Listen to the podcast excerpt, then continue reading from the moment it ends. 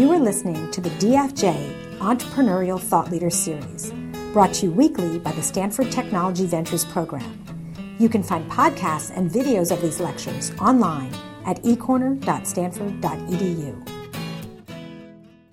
It is my sincere pleasure to welcome Lisa Lambert here. She is a partner at the venture capital firm Intel Capital. And to get things started, since we're going to do a little bit of an interview today, maybe you could uh, set the stage by telling us a little bit about Intel Capital. Intel Capital, absolutely. How many have heard of Intel Capital? So everybody's heard of Intel, but the Capital division is a little more of a, a secret, I suppose.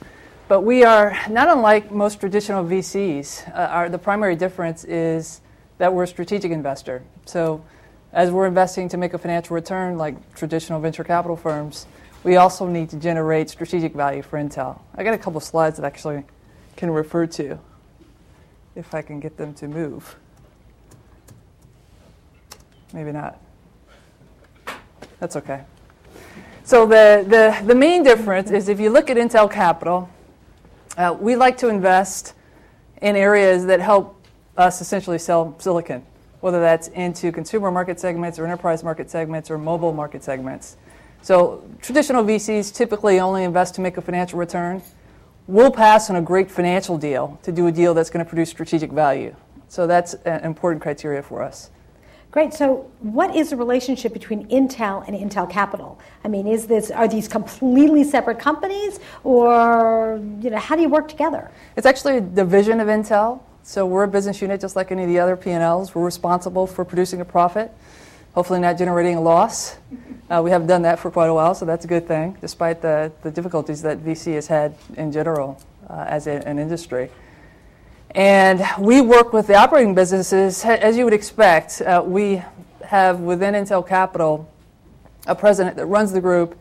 Within that, we have managing directors like myself we're responsible for P&Ls. So we're responsible for supporting the different product groups. So we've got myself that covers the software and services group.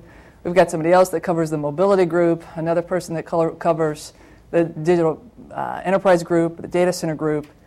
And we invest in partnership and on behalf of. So we're kind of eyes and ears for the company, but we're also privy to the strategic roadmaps of those divisions, and we're supposed to be investing in companies that support sales of silicon into any of those market segments. So, how big is the group? How many people are there? Uh, we're currently about 250 people, which is actually a pretty big venture capital organization. You guys probably know most of the firms are, you know, eight to 15 partners. We have seven managing directors who are responsible for these technology domains, the P&Ls, and then we have four geographic managing directors. And within those, those groups, we have investment managers. Typically, a team is somewhere between five and, and 10 investment professionals, so about 100 worldwide. And then we also have support organizations. So we have our own business development organization, we have our own marketing and PR organization, we have portfolio management, we have the, the mergers and acquisitions group. And you know, we're responsible for not only equity investing, but we're responsible for, for making strategic acquisitions on behalf of Intel. So maybe you could tell us about some of the few examples of the type of investments you've made to give us a little bit more color commentary on, on what type of things you're interested in. Absolutely. So some of the bigger names, companies like VMware, you guys all know VMware, the virtualization machine uh, company. That was an investment that I actually led. It was a $218.5 million deal uh, all of our deals aren't that big, but we do a number of them that are very big. And we also invested in a company called Clearwire, which is a WiMAX infrastructure company. We actually put a billion dollars in that over the period of about two to three years. But the typical investment for us probably averages something on the, on the lines of 8 to 10 million initial. And then there's the investments uh, that are follow on investments over the life of, of the company. So sort of brings up the question of how different are you from a traditional venture capital firm? I mean, if we go down to Sand Hill Road and ask them similar questions, you know, how different will their answers be? I mean, these numbers, is, the, the size of these investments are incredible yeah. relative to what I think of when I think of a traditional uh, venture capital firm. That's probably one of the major differences. I would categorize it in really two categories. The type of deal that we do, because we're strategic focus, oftentimes the deals that we do are larger to create a bigger impact. Uh, they're also always accompanied with a business agreement, some sort of commercial agreement, how we're going to use the technology, how we'll work with the technology to tune or optimize it on Intel platform. So that's a major difference. Uh, we're stage agnostic, so you know a lot of VCs these days are stage agnostic. I think many of them started out as kind of early stage, but early stage is a little bit out of favor because capital requirements and a lack of liquidity have inhibited a lot of firms from doing very, very early. It just takes a long time to go from startup idea to a liquidity event. You know, during the boom days, just as an aside, during the boom days, it was like 2.6 years to get liquidity. And today, the, the latest average from NVCA, the National Venture Capital Association, is 8.7 years. So you're investing over the long haul. Better to get a later stage company where you can make a, a quick return. So speaking so of returns, I'm sorry. Speaking of returns and liquidity, what percentage of the companies that you invest in do you actually does Intel end up end up acquiring? It's actually a pretty small number. Uh, you know, our objective for equity is to produce strategic impact, to help us sell more silicon into new geographic markets, to help us enter new markets. You know, whether it's entering the, the embedded space or entering the smartphone space, both areas that we haven't done a lot in historically. So we typically don't invest to acquire. I'd say it's probably less than 1% of the deals that we do that we actually acquire. So I think when you, I, I, love this idea of sort of investing to sell more silicon somewhere in the world. Mm-hmm. But you can go pretty far up the pipeline there. I mean, I can imagine saying, well, gee, we're educating all these students in this room and all the people who are listening, and those people are going to all go buy computers. So, do you invest in education because the more educated people are, the more technology they're going to use? As a as a sector within ICAP, not so much. Oh, I was hoping for an investment. She's trying to get some Stanford money. I can tell. She's always selling. That's good. I like it. Uh, not so much. We do, of course, we work with the universities because they're brilliant students like yourselves that uh, generally leave this institution and go run companies. So we do invest our time and our resource to sponsor events and such. But when it comes to equity investing, we're, we're purely investing in, in technology. Okay, so let's say a group of students in the room here came and were going to give a pitch to you. What would be the key things that you would be evaluating? You know, what you've got, I'm sure, a little set of metrics, a little dashboard in front of you that you're sort of looking at all sort of key criteria. What, what's on your dashboard? Sure. Well, the first thing is, did you bring money? Or gifts, you know, things to butter up the, uh, the investor. I'm kidding. I, you know, kind of basic things, things that you would expect. You guys are all smart. I mean, you, you, you've been looking at business plans and probably writing your own business plans. We're looking for, you know, is the team credible? You know, do you have a track record? Have you ever done this before? If you're a student, obviously maybe not have a, track record. That certainly didn't matter in Zuckerberg's uh, uh, case with the Facebook startup. But do you have some experience, some knowledge on how to build a company, how to take a company to market? That's number one. Number two is the idea credible. You know, is it is it a is it a real product? Is it solving a real problem? Is the market significant enough that you can actually build a business that's going to be attractive, you know, in the long term? And then the technology is it unique? You know, is it differentiated? Does it do something that existing technology does not do? Um, do you have patent protection? Do you have intellectual property that is sellable? So those would be the top three things that we'd look for. Great. Now, would you typically invest alongside other venture capitalists? I mean, is this typically that's the model? Is that there are these groups of VCs who invest together? Do you do that as well? We do. We do actually, and we we started off. You know, Intel Capital was born back in 1990, so we've been doing this for quite some time. I joined the group in, in 1999. So I've been doing this for over a decade now. It's amazing how time flies. But uh, what was the question? uh, investing alongside other VCs. Oh yeah, the syndication thing. Yeah, I'm getting that. All right, so so yes, we do. We we, we started off doing only syndication. So we uh, literally would not invest independent of a, a, partner, and we typically only invested with what we call t- tier one venture capital firms. So we only did follow on investments when there was a lead.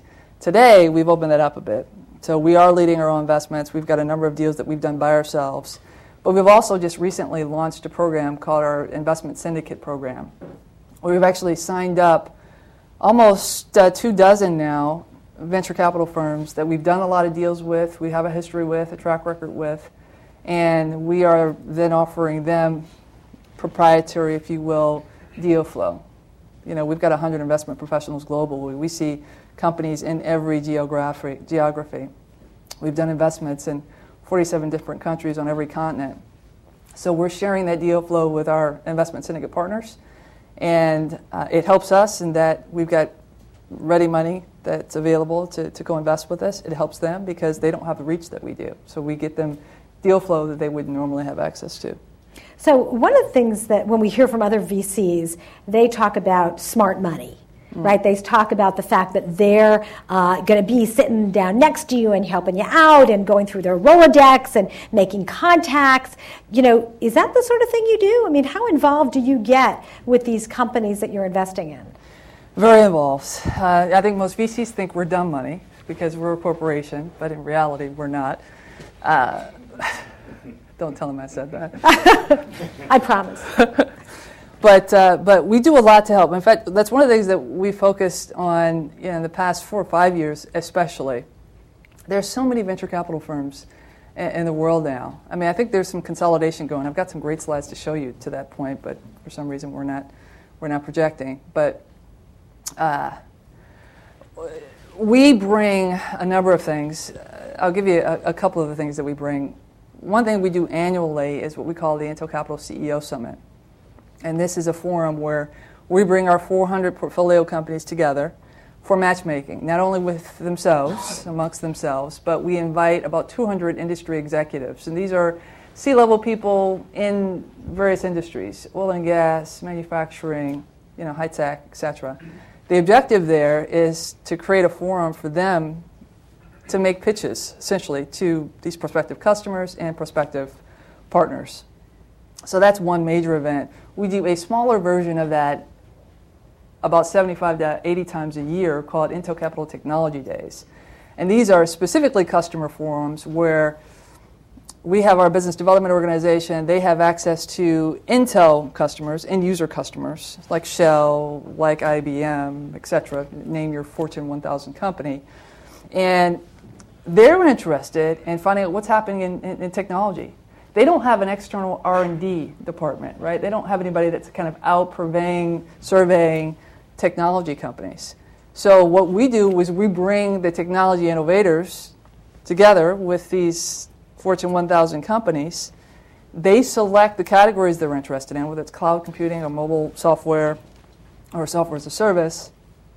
They select the categories and then they select the companies in our portfolio that are aligned with those categories. And we literally do a full day where those companies, the CEOs from those companies, pitch to C level decision makers around technology or strategic partnership. They pitch their idea, their wares, and in many cases, we get proof concepts, we get closed sales.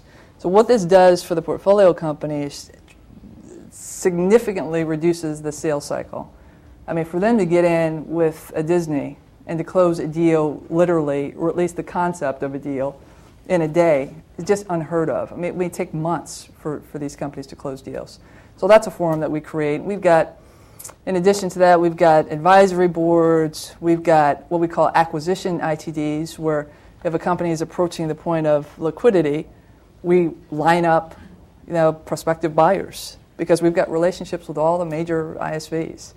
So those are some of the things that we do. It's unprecedented because we've got, you know, as I say, this very large organization. We've got resources in every geography. So even if they want to enter a new market, you know, if they're launching their business from the U.S. and want to start to uh, make inroads into other developed regions like Western Europe, for example, we've got a team of people that already have relationships in those areas and can help open doors for them. So I think, you know, if you compare it, it's super smart money in a corporate and, you know, maybe less smart money in a venture firm. Interesting. So I know you're a very, very busy person because even just trying to get a phone call scheduled takes weeks and weeks. So what is your what's your typical day like? I mean, what are you doing? Are you spending most of your time listening to pitches? Are you spending your time helping companies? Are you talking with your colleagues? What, what's happening all day long? Yeah, you know, it's just meetings. It's one meeting after another. I I've got 70 companies in my sector. Intel Capital has about 400 companies in the overall portfolio. 70 of those are software and services. Uh, I personally sit on six boards. Uh, I've got a staff of about seven investment professionals, plus we work, of course, with the geographic investment teams. So if there's a software deal in Ukraine, then you know it's co-owned with my group. So we have a lot of responsibility, not just for the, the U.S. or North America, but globally. So I do everywhere from company meetings with prospects to portfolio company reviews where we're trying to make deeper connections in, in, the business unit for them, or we're trying to introduce them with another portfolio company, or we're trying to help them sell the product. So we're meeting with those folks. Um, I do a lot of internal meetings because we're a strategic organization. We need to be involved in all the strategic processes of the divisions. So if there's a corporate strategic discussion around you know, Atom and, and MeeGo and the mobile execution platform, then I need to be in that meeting. So we do a lot of strategic reviews with our, with our business unit counterparts. And, and then, you know, that traditional management stuff. So I've got, I got a staff and they're doing deals and I need to review their deals and provide coaching and, and management support for what they do. How many deals do you do a year in your group? In my group, well, last year was a, a bit of an odd year. Uh, we, we actually did 20, about 20 investments, but the vast majority of those were follow-on deals. So these were investments in our existing portfolio. Typically, we do 12 to 14 new investments a year in my sector, and somewhere between 10 and 14 follow-on investments. So 2009 was a very, very difficult year for venture capital. Probably a good year in that it's, uh, it's, it's shaking out the industry a bit. Um, it's a bit bloated. If you look at some of the slides I have here, there's huge capital overhang, right? You went from the boom days, actually, you went from the 80s, where capital inflows were relatively small, it was a pretty small industry, and then you got the peak during the bubble.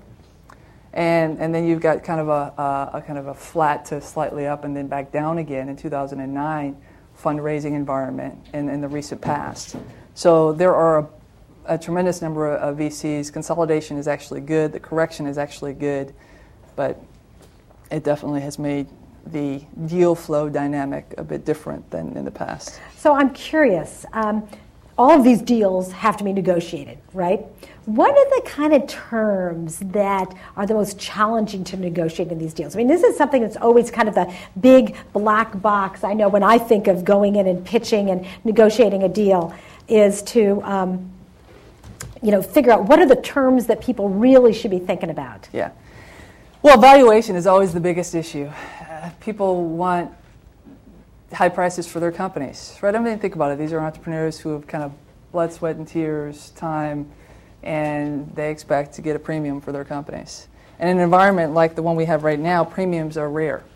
So valuation is, is always the first obstacle. If you can get through valuation, then it's really the other financial terms. So, for example, uh, participation. Participation is, is, a, is basically a term that says you're going to participate in the event of an M&A, you're going to participate above what your liquidation preference allows you to participate. So it just means you get more money, right? And that more money comes from somebody. Generally, it comes from the other investors and the management team.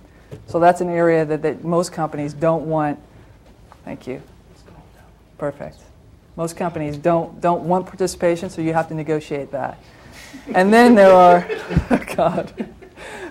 And then there are all, of the uh, protective provisions. So the, these are things like how much control do you have over the company? Uh, control regarding the budget, uh, regarding strategic changes in direction, uh, regarding decisions on sales, acquisition, debt, etc. So although those are all explicitly stated in the protective provisions, you have to negotiate each line item.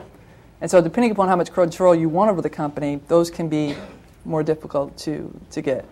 Do you find that negotiating with a seasoned entrepreneurial team is very different than negotiating with someone who's uh, coming at it the first time? I think yes and no. I, the first timers are generally really paranoid, so it's hard to even get them at the table. The, the more seasoned entrepreneurs, those aren't necessarily more difficult negotiations. You might think they were because they, eh, these, these people know how to negotiate a term sheet, they understand the language, they've done this before. But they also, I think, in my experience, they have a better perspective on real value. And, and some, of the, some of the novices fight for things they really shouldn't be fighting for. And the, the senior and more mature teams tend to understand the value that we bring as a company to them as a portfolio company, and they're willing to negotiate on things like participation and whether we have a revenue ratchet or you know whether we have a protective provision around you know debt. So it actually you would think that you could get away with a lot more from a novice. Uh-huh. And I, we typically find that those are a little more difficult negotiations. Because they want to negotiate every single point, every and single they point. even the things that might not be as important. That's right. They assume that you're out to, you know, take it to them. Imagine that. so let's say I want to switch gears a little bit here, and, and as we switch gears, I want the folks in the audience to think about questions you might have because we're going to leave uh, a bunch of time at the end for you guys to ask your questions. So uh, keep keep your questions coming later. Um, when you were a student, could you imagine that you would be sitting in the seat here doing this? I mean, is this what you envisioned for your career? You know, I wish I could say yeah, and I thought it all out and knew this is where I would end up, but I absolutely had no idea that I would be doing this. So, what did you do? What, what, was your background? Tell us your story. Yeah, actually, I started as a software developer. So, I have my Bachelor of Science from Penn State and the Alliance. Go, go Penn State. Uh, in, in, in, information systems. So, I was a software developer right out of college. Really kind of went into that not thinking that I was going into that. I mean, I started off as a pre law student. And then I took a couple business law classes, and I said, "There's no way in the world. I hope we don't have any pre-laws in here, but uh, uh, the, the, the minutia, the amount of detail, volumes and volumes of case law was absolutely insane. So I got out of that and, and got into programming. It was more gratifying. You get a response fairly quickly to a program that you've written, and to me, that made more sense. So did that. Uh, started off as a software developer. I worked back in my hometown. I'm a Toledoan from Ohio, and wanted to go back home to be with family. So uh, joined a big company there and started off in IT. I was a software developer and, and then got an itching for something more. I mean, I thought I'd be a general manager. Once I got over the law thing, I thought, okay, I'll just go run a big company. That sounds good. I'll go run a big company. so I started uh, actually a business rotation. I talked my management into putting me on a rotation where I'd get experience in a number of functional areas. So it actually started off in, in sales, and then I did a marketing stint, and then I did a strategic planning stint, and then I did a new business. We're actually launching a new business at the company and I worked on the product marketing team for that. So I thought, that's perfect, right? It's given me the experience as an operator, functional area uh, expertise. Now all I need is an MBA. So went, went to Harvard and got my MBA and thought I would go and, and do general management. And I, I, knew I wanted to get back in high tech. I never really worked in the high tech industry. I worked for Owens Corning, which is a industrial and consumer technology company, uh, building materials company. And I knew I wanted to work in the high tech field, so interviewed with a number of high tech companies, got a number of offers, decided to go to Intel because it was a great platform. Right in the heart of Silicon Valley, big brand, big name, lots of access to many opportunities. And worked initially as a product marketing engineer, which essentially was technical marketing translation, right? Uh, I worked uh, on the enterprise side of the business. So I put together basically marketing materials that would be used by our end user customers, right, through our channel, right, which at the time was OEM, so Dell, HP, Compaq at the time. And I did that for about a year and got promoted to product marketing manager. So I was managing a bunch of product marketing engineers and did that for about another year and realized that this wasn't it either. I didn't really want to do technical marketing and, and product marketing. So I went looking around Intel, and, and, you know, Intel is a great company. Love Intel. But it, it's, a, it's a silicon company. So the products didn't change a whole lot. The market segments change. So you could work on the enterprise side in desktop, or you could work on the enterprise side in server, or on the enterprise side in mobile, or the consumer side in mobile. But it was basically the same kind of idea, the same kind of process, same kind of product. And, and, I, and I didn't want to do that again. So it was either find another place in Intel that I could work or leave Intel. And I was seriously considering leaving Intel when I stumbled on what was then called corporate business development. We were later uh, changed the name to Intel Capital. And it was so different than anything at Intel Capital. We spent 80% of our time working outside of the company, working with entrepreneurs. It was the most dynamic and interesting and innovative, creative job that I had imagined. And it was the perfect application of my skills. I mean, I had technical degree, I was a software developer, and you know, now I got all this business experience working in these different operational areas. I got the MBA to go with it, and I was ready to go and make investments. So that's how I stumbled upon it. And it was through a lot of work and some favor along the way with opportunities to do these rotations and, uh, and really good timing because in the late 90s, you all know the dot com internet era was born, and that's when I started investing. Very cool. Now, I'm curious, you know, a company like Intel has to be really innovative. I mean, they're constantly pushing the envelope in terms of technology, and it's a very competitive market. How does a company that big, I mean, maybe you give us a little bit of an insight from all your experience there, really, um, well, does it, and if so, how does it do, you know, maintain this level of innovation inside such a big company? It's difficult. I mean, as you get older, as a company and as an individual, probably, uh, your, your, mindset about change diminishes somehow. You're less creative, you're less willing to experiment, you've got more at stake, more at risk if you fail. So it's been a difficult task, I think, for Intel. Fortunately, they, they had some great founders and great early uh, CEOs, and, and, the current generation of CEO um, and executive staff is quite good. They continue to push the envelope. They continue to challenge their assumptions and not be complacent. And so I think that's a part of the culture of innovation. You need to have that. Startups have that. Entrepreneurs get that intuitively. And even smaller companies that are maybe public but aren't, you know, 40 billion in revenue like Intel is. They, they are able to harness that creative energy and they continue to bring in new people with new ideas and that's the culture that you foster if you want to be an innovator. And I think Intel has done a pretty good job of that. We've reinvented ourselves more than once. And I suspect we'll continue to do that. I mean, Atom is a great example. Atom is our uh, netbook microarchitecture, and we're going to be selling that into uh, smartphones, and we're probably going to be selling that into embedded devices as well. So Intel moving out of the traditional PC domain and server domain, where we've gotten our name, into some new market segments consumer electronics, the works. So that's a part of it. Well, we all know that if you're going to take uh, some calculated risks, you're going to have some failures.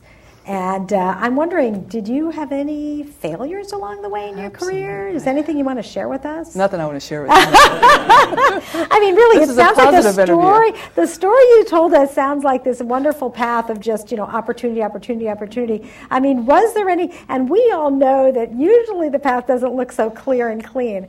You know, any stumbles along the way?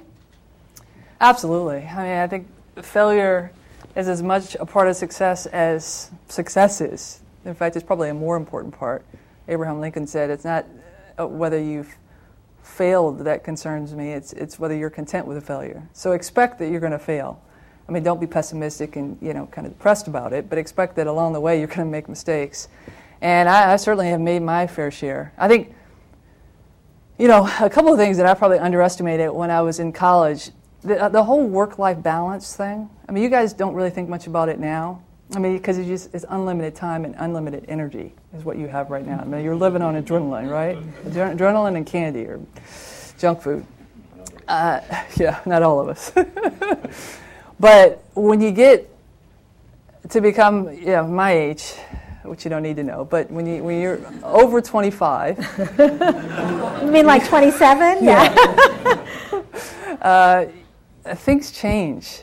And managing all of your interests in a way that keeps you healthy and, and happy is really, really difficult. I mean, there's so many things you have to say no to. That's the word that you, you know, you really want to get practice with while you're in college. Just because you're not going to be able to do everything that you want to do. There's not enough time in the day. There's not enough bandwidth that you have to do all the things that you want. So finding a way to balance, you know, your spiritual life, your recreational life, your professional life, your family life, all the things that matter to you. The sooner you get practice with that, the better, because you're going to have to make some really difficult decisions and trade-offs as you as you mature in your career And I, I guarantee you that will be one of the things that you struggle with the most. And I don't know that I can give you advice on how you prepare for that now, but just begin to think about your universe as, as being limited. It's not unlimited. You don't have unlimited time, you don't have unlimited budget, you don't have unlimited resource. It feels that way when you're 19 or 20, but you really don't have that. So start making good decisions, time management, budget, etc. Uh, those things will help you. So how often do you reassess this? I mean, I know some people who sort of are like fire and forget missiles. You know, the, you sort of they start getting on a path, and five years later, ten years later, they look up and go, "Oh my gosh, how did I get here?" And other people are reassessing their lives every ten minutes. You know, what's your sort of drumbeat for reassessing your life? Yeah, it's a good question. I, I think over over my career at Intel, I, I generally have taken kind of two year increments uh, you know, I think about myself in a job for a couple of years. If I'm still enjoying it in, in those two years, then I'll sign up for a couple more years. And you, you know, you're doing introspection and evaluation along the way, but it's kind of a two-year decision point for me. And that's actually worked out pretty well. I mean, it wasn't, you know, this studied and, and preconceived notion. It just kind of came to me that I'll do a job for two years. If at the end of that two years I'm not satisfied, a la my first couple of years at Intel. It was a two year assignment. It was a product marketing engineer, then product marketing management, and I was out after that because it wasn't satisfying to me. So that cadence, that pace uh, has worked for me. You need to find a, a pace that works for you because invariably what happens, again, this whole work life balance thing, as you get older in your career, you mature in your career, uh, in some cases it will become easier to just stay in something that you're not happy with. To just because it's less disruptive, you don't have to deal with change and complexity. And you really don't ever want to be that way. If you're not doing what fires you up, what turns you on, what gets you excited and motivated to get up every day, if you're not doing that, quit it. Just stop. Because you will spend the rest of your life doing something that you don't like and you'll end up resenting it and you'll have no one to blame but yourself because you decided not to make a change because it was inconvenient. So have a pace, have a cadence, have an evaluation process. Don't obsess about it. It's not a 10 minute, every 10 minute kind of a thing. But you should have a set period of time where you just really look back and say, is this where I expected that I would be? And if it's not, is it where I want to be? Am I happy here? Do I enjoy this? Am I satisfied? Do I get gratification out of it? Do I have the kind of life and the quality of life that, you know, I said at an early age that I wanted to achieve? You should be asking those questions. Well, I love the energy that was sparked in you when you answered this question. So I wonder what makes you want to get up in the morning? I mean, what is it that you know? Obviously, you, you, you know the way you talk, you really love what you're doing. What is it about what you're doing that really uh, fires you up? Well, it's it's essentially for the women in the audience. It, it's like you got a, a really big pocketbook with a lot of money in it, and you can go shop every day. It's a no-brainer. I mean, come on, it's a no-brainer. So we've got this this resource, uh, 16 billion in cash from Intel, which is uh, not pocket change, and we get to work with the most innovative and interesting, creative minds in the world, not just in the valley, in the world.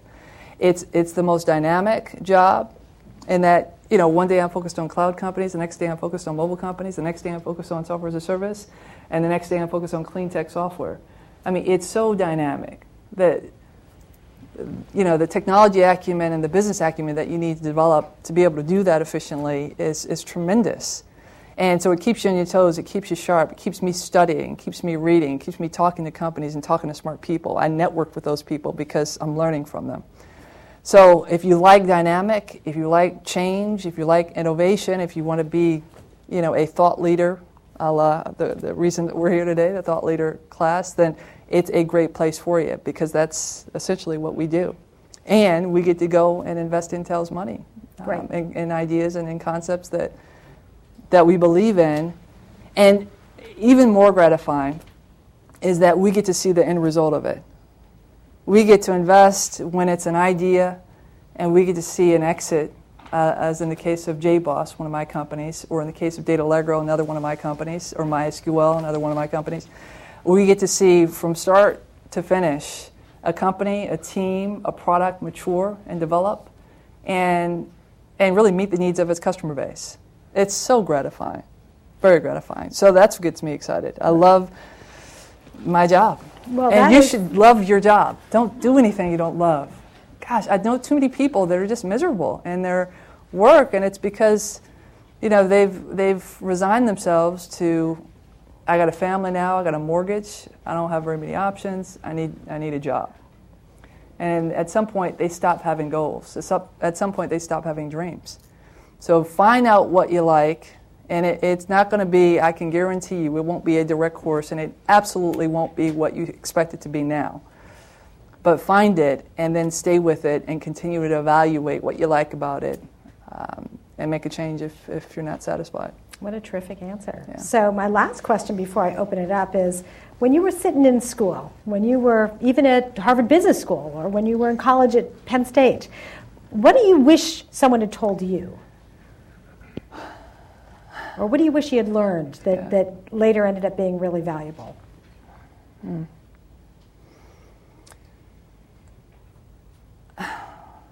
Or did you just have to learn these things by the, you know, seat of your pants, you know, in the workforce? Yeah, and I reflect on it because it's a difficult question. There's so many things. You know, did, did you take enough math and science courses? You know, I mean, did you did you make connections with people, particularly in the in the MBA domain when you're you know a little more mature in your career? Did you make the right connections? Are you networking enough? You know, do you have balance in your life? those are things when I reflect back on my life, those are the things that I wish maybe I'd spent a little more time on or gotten a little more coaching on. You know, and take advantage of the network that you have. A lot of people think that, you know, you're going to have one mentor in your life or one person that's really a significant contributor to your development and maturity. The reality is it's a composite of probably hundreds of people over the, the you know, the, the timeline of your career don't underestimate that and make sure you're proactive about asking questions. You know, continuous learning, it sounds cliche and it sounds kind of trite, but it's really true. You want to learn from the people that you're around, you want to learn from your teammates, you want to learn from your classmates, you want to learn from the professors. Just be inquisitive, be hungry. And I think, had somebody really emphasized that, I think I'm naturally inquisitive, but I think if somebody really emphasized that early, I probably would have a broader experience and maybe even a broader acumen across a number of different domains than I do now. And I'm, you know, I'm doing that proactively now, but gosh, over the life, over the course of my life, the context that I could have made, the people that I could have met, the knowledge that I could have acquired, um, I think that would have been invaluable. So take advantage of the time that you have now. Again, it's that time management, budgeting your time. Make sure you make time for, for social networking, for, you know, developing mentor relationships, and for continuous learning. Terrific. Okay, so what about some questions from the audience? Great. Yeah, you mentioned uh, having done a billion dollar deal in the past with Clearwire. I was just curious if uh, you had taken a look at Palm and what your thoughts were on their recent deal with HP. Uh, I personally did not evaluate Palm as an investment opportunity, uh, but we, we obviously know them quite well. I think the acquisition to me was surprising. Uh, surprising in that they really haven't made a foray into smartphones at all. Not surprising in that they clearly see the market is growing. I mean, just to give you some, some data, the number of smartphone shipments this year is 210, 250 million. That's going to be 200, 400 million by 2012 and a billion by 2013. So they're looking at that market and they're saying, we don't have a play. And if it's going to be as big as it is, not only does it perhaps give us a play in smartphones, but it could also give us a play in embedded if they get into the silicon business. Now they can sell silicon into uh, embedded devices, which is expected to be a $28 billion market, 28 billion device market by 2020. So it's surprising in that it's a departure from their current strategy, but not surprising if you think about the mobile opportunity. Um, we personally didn't didn't invest in, in Palm, obviously, but we have invested in some device makers like RIM was one of our investments. Not in my area, but but somebody else. Another question? Yep, Andy. So, since you are a strategic corporate investor, is there ever concern from a company that you're investing in that maybe there are misaligned incentives, and, and how do you manage that? Concern from whose perspective? So, like, you have, you're obviously trying to, you know, sell more silicon and, make deals that are beneficial to Intel itself. And I'm curious if maybe there's companies you're speaking to that are worried that they have interests that might be different from yours, and if that ever is the case, then how you manage something like that? Yeah, at times it is. It's, it's rare that we invest in somebody that we might compete with. But we still have a uh, CNTS, a covenant not to sue uh, agreement that we do ask companies that are close to us or maybe in a business that we expect to be in, we do get that signature before we uh, invest in that company. In the software domain, the conflict is more rare. Uh, you probably would be surprised, though, that from a headcount basis, Intel is the largest software, the eighth largest software company in the world in terms of headcount. We have that many software engineers, software developers within, within our company. But that said, from a business standpoint, we don't have a lot of software business yet. We've got Wind River, we've got Havok, we've got a few other assets. So the, the conflict is, is generally not there. Uh, when it is there, we make sure we have a CNTS and we make sure there's clear understanding as to what we're going to do with the companies and the commercial agreements or the business agreements so that there is no, no conflict. And if there is an expectation that this equity investment is really kind of a phased acquisition, we make that known up front as well. Because in some cases, we will do that. It's, it's less than 1% of our deals, most, most likely, but we've done literally thousands of deals over the years. Uh, it does happen from time to time just being very clear about expectations up front and, and managing the communication process, generally not, not too much of an issue. Yeah. Um, what do you think is the difference in value add between uh, a VC firm like Intel Capital versus a traditional VC firm? And especially when you two are investing on uh, the same deal, and what do you think you guys bring differently to the table? You know, every deal is different, but uh, you know, I mentioned a couple of things that we do. I think probably the biggest, most obvious thing is just scale, right? I mean, scale in terms of our resource and reach. We bring engineering, we bring marketing, go to market, we bring channels, we bring business development relationships, customer relationships. It talks about ITDs and, and CEO Summit. Uh, so we've got huge scale, which really just is unmatched. There isn't another investor, strategic or otherwise, that competes with us on that level. Intel Capital is ingrained in the culture of Intel Corporation. And so we really do believe strategically about the deals that we do. Many corporates don't. They're investing for financial reasons, or there is a much looser uh, alignment with the strategic or operating businesses.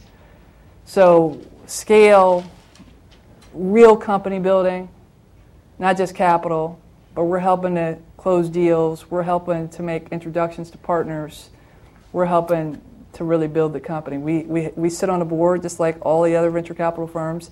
Oftentimes we're observers, classified as observers rather than directors because of the fiduciary risk. I mean, if there's a lawsuit uh, and Intel's a director, then you know we got the deepest pockets. We're probably going to get sued. So we, we typically don't do the director thing, but we add all the value that a director would, right? We're, we're helping with recruiting, we're helping with operations, we're there, very hands-on with the company. Um, and you know, again, if it's a deal that's a purely technology deal, like VMware, for example, or Clearwire, those are two examples. Micron is another good example, where we already had a strategic relationship with them. We were already doing a boatload of things with them strategically.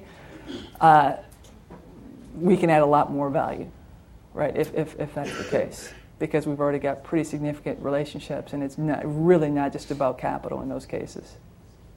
Great. Another question? There's been a lot of discussion going around about the relative profitability of VC as an asset class relative to other things, and that it's kind of flatlined over the past 10 years without the, the bubbles being in there.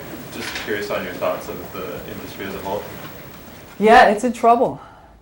It really is in trouble. Uh, I just want to repeat it because it wasn't able to hear it on the podcast. Uh, the question is basically, what's your attitude towards VC in general? What's the uh, what's your prognosis? Yeah, the, the, the, industry in general is, is in trouble. There's a huge amount of, of capital access, uh, a severe lack of liquidity. Things are improving now, but the past couple of years have been pretty bad. And, you know, we had some improvement post the bubble bursting in, in 9-11. but still, we're well off the height of uh, our industry in the 90s.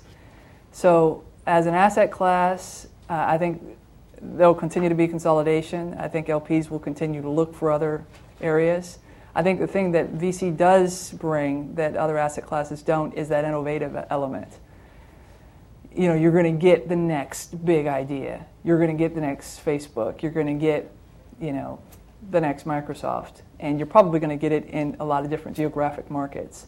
So there's still a value proposition for it we haven't seen the industry really really shake out in that as an asset class. It's you know it's decreasing as a percentage of the portfolio of a typical LP. It's still about what it has been, but the industry itself is shrinking, which I think is actually good for it, and hopefully will produce uh, better returns as there are more or fewer rather companies competing for the number of deals that are out there. Right now, there's just too much money chasing too few deals. So. Yep. Which, here? We'll go here and then we'll move over to the other yes. side. Yeah. You ever run into the issue of um, you're selling a portfolio company and people are like, you know, it's a tech company, it's so great, why would Intel want to be selling? It's, you know, because you, you do cite the strategic reason why you want to bring it in-house. I guess you can cite the fact that just your common practice is only hanging on to 1% of them and it's yeah, it's, it's rare that we we certainly don't we don't publicize if we're doing a private sell on the company. Is that what you're referring to? if, you were trying to sell it to another VC firm or some other exit, the um, potential investor would say, you know, what does Intel know about this that I don't? These are tech gurus, and yeah, that's generally in the case of a private sale, though. So if there's a liquidity event, then everybody's out, right? If there's an IPO, then most in most cases, venture capital firms and IPOs sell with the IPO. They either sell with the IPO or they sell post the lockup period, which typically is six months. So that's not abnormal. Doesn't mean a lack of faith. Really, is kind of what the industry does. In the case of an IPO, in the case of an M&A, likewise. You, you, you know, it's an M&A, so they're going to be bought by another company, and we're all going to get liquid. In the case of a private sell, I think that would be most relevant to your question.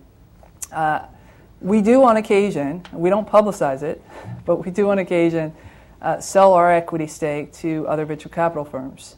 And we, we do it for a number of reasons. In some cases, we have a very high percentage of the company and we just want to get some liquidity because of our, our current stake. In some cases, you know, we've perhaps gone a different direction strategically within the business. And so from a technology standpoint, it's, it's orphaned, if you will, right? It, it doesn't have an owner, a business unit owner within the company.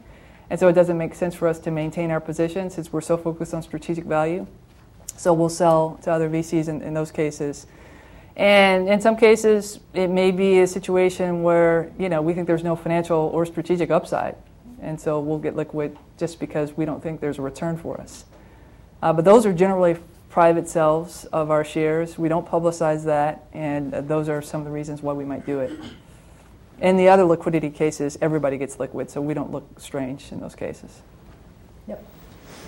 So, to, to what extent um, does uh, the, do the investments you make uh, as Intel affect on your personal um, contribution uh, as your personal job? Yeah.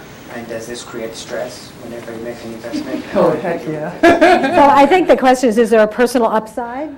Or downside, yes. Or downside? The answer is yes, there is. We're, we're like VCs and that we are compensated based upon the financial and strategic return of our investments. So if you have a you know a really bad couple of years and you got a bunch of companies that end up going under, you're probably going to go under too, because there's you know we're measured on internal rate of return, we're compensated on internal rate of return, and we're compensated on strategic value. So did we achieve the things that we set out to in our in our company business agreements or commercial agreements with the portfolio companies? If we miss on any of those three vectors, uh, we, we, pay for it. We get ranked and rated based upon our IRR and based upon the strategic impact of the deals that we do. So, yeah, there definitely is an implication. Doesn't mean you, you don't make mistakes uh, here and there, and I've had my share. I kind of dodged that whole mistake question earlier. I guess a couple of mistakes would just be, you know, a couple of bad deals that I did early in my career. You're kind of really eager and zealous, and you want to close an investment, and I closed a couple crappy deals, no doubt and so those those went belly up. But uh, you know, you develop skills, know-how, experience, and you know you don't make those same mistakes going forward. But there definitely is a consequence. Well, let me just build on that because we know that um, the ratios of successes in VC firms are, are actually not very high. How does Intel Capital compare to that? I mean, do you find that there's a higher success rate because you're really focused on the sort of deals you do and your level of expertise or the stage in which you invest? Or um, is it really equivalent to other VC firms? Well, the industry for VC is typically 25% IRR, 3x return on investment. That's the typical profile, what you look for. We would be aligned with that, that method. Uh, we're as interested in, in the strategic return. So, uh, know, there are some instances where we do a deal like Clearwire, which hasn't produced the financial return that we would have liked or expected, but we still view that as a strategic success story. So, a little different in that regard. But, uh, you know, again, 25% 3x is pretty much what we manage ourselves to. And we have to deliver on that consistently. What, I'm curious, what's the ratio between how important financial success versus strategic success? I mean, if something's a big strategic success, but a financial bust, is that still considered a big success? I mean, I'm, I'm curious how you weight the two. Yeah. Well, we are a P&L, so we, we are accountable for producing profits with our operating business. So you don't want a bunch of those great strategic deals that, that turn out to be financial busts. So, uh, you know, we're thinking about that as we're evaluating, which is why we're, again, comped and ranked on, on our financial performance. Uh, but there probably is more leeway for us than there would be a traditional venture firm uh, because we have the strategic component more consideration, less reprimand, perhaps, if it turns out to be a great strategic deal, even though it didn't produce, you know, the, the 3 to 5x kind of return. Cool. Question? Yes, there. Uh, uh, do you consider Intel uh, investment less riskier compared to other VCs, uh, considering the fact that your investments are not uh, synergy agnostic, first of all, and then you have uh, a great amount of inside information before probably investing on those potential strategic partners or vendors or you know, I mean, th- this is based off the needs of your business unit, right? The investment that you're making. Do you consider less and, and the amount of warrants that Intel is receiving probably, right? Less risky? I don't know. I mean, I think it's to some degree it is mostly because we have so many resources that we can bring to bear to help the company. And, and, and, obviously, if we're investing in later stage companies, they're going to be less risky inherently. But there are a lot of VCs that focus on growth equity or private equity stage companies. Uh, but we bring so much to bear, you know, in the company building, strategic, these commercial agreements. I mean, these are all revenue generating opportunities for the company. So I think we do mitigate some of that risk because we have Intel Corporation behind it, and not just Intel, but our ecosystem of partners and fellow travelers. But, yeah, but that said, venture is still a pretty risky business. And you can mitigate some of the risk by having a lot of resources that you can put on the companies, but you're not going to mitigate all of it. And every deal that we do, we're at risk of losing that capital unless, one, the market materializes, the team executes, and we're able to do our part on the commercial side. And in some cases, that doesn't happen. So uh, I guess it's less risky to some degree to answer your question directly but it's venture. And venture capital is just that. It's an adventure, and you could win or you could lose really badly. Great. So, on that note, I'm going to call it. Well, there's one more question. Oh, what, should we have one more? I wanted to make sure for those people who had to leave that they could leave. But um, let's. Ryan, do you have a question? Sure. I just had a question to have you follow up a little bit more on the work life balance and being a woman in a very male dominated software high tech industry. Yeah, I still haven't figured it out, to be honest with you. I work a lot. Uh, I have an understanding husband, and uh, we haven't had children for that reason, actually. I'm pregnant, so we are about to have a child. Oh, breaking the news congratulations. here. Congratulations. but I'm also 40, and you know, those are again trade-offs. Uh, you know, as a woman, you you really need to understand what your priorities are because and sorry guys uh, but for women you know you should be thinking about kids and whether you want them in, in your 20s and in your 30s and not when you're my age but it, you know, if you have those priorities, you can lay them out and really hold yourself accountable to them. It's manageable. It's just what happens is you get so caught up in whatever it is that you're doing. I mean, if you really like to work, I'm very work oriented. So I get, I, I kind of erred on the side of planning more about my career rather than planning my personal life or planning, you know, my married life or whether I want to have a family.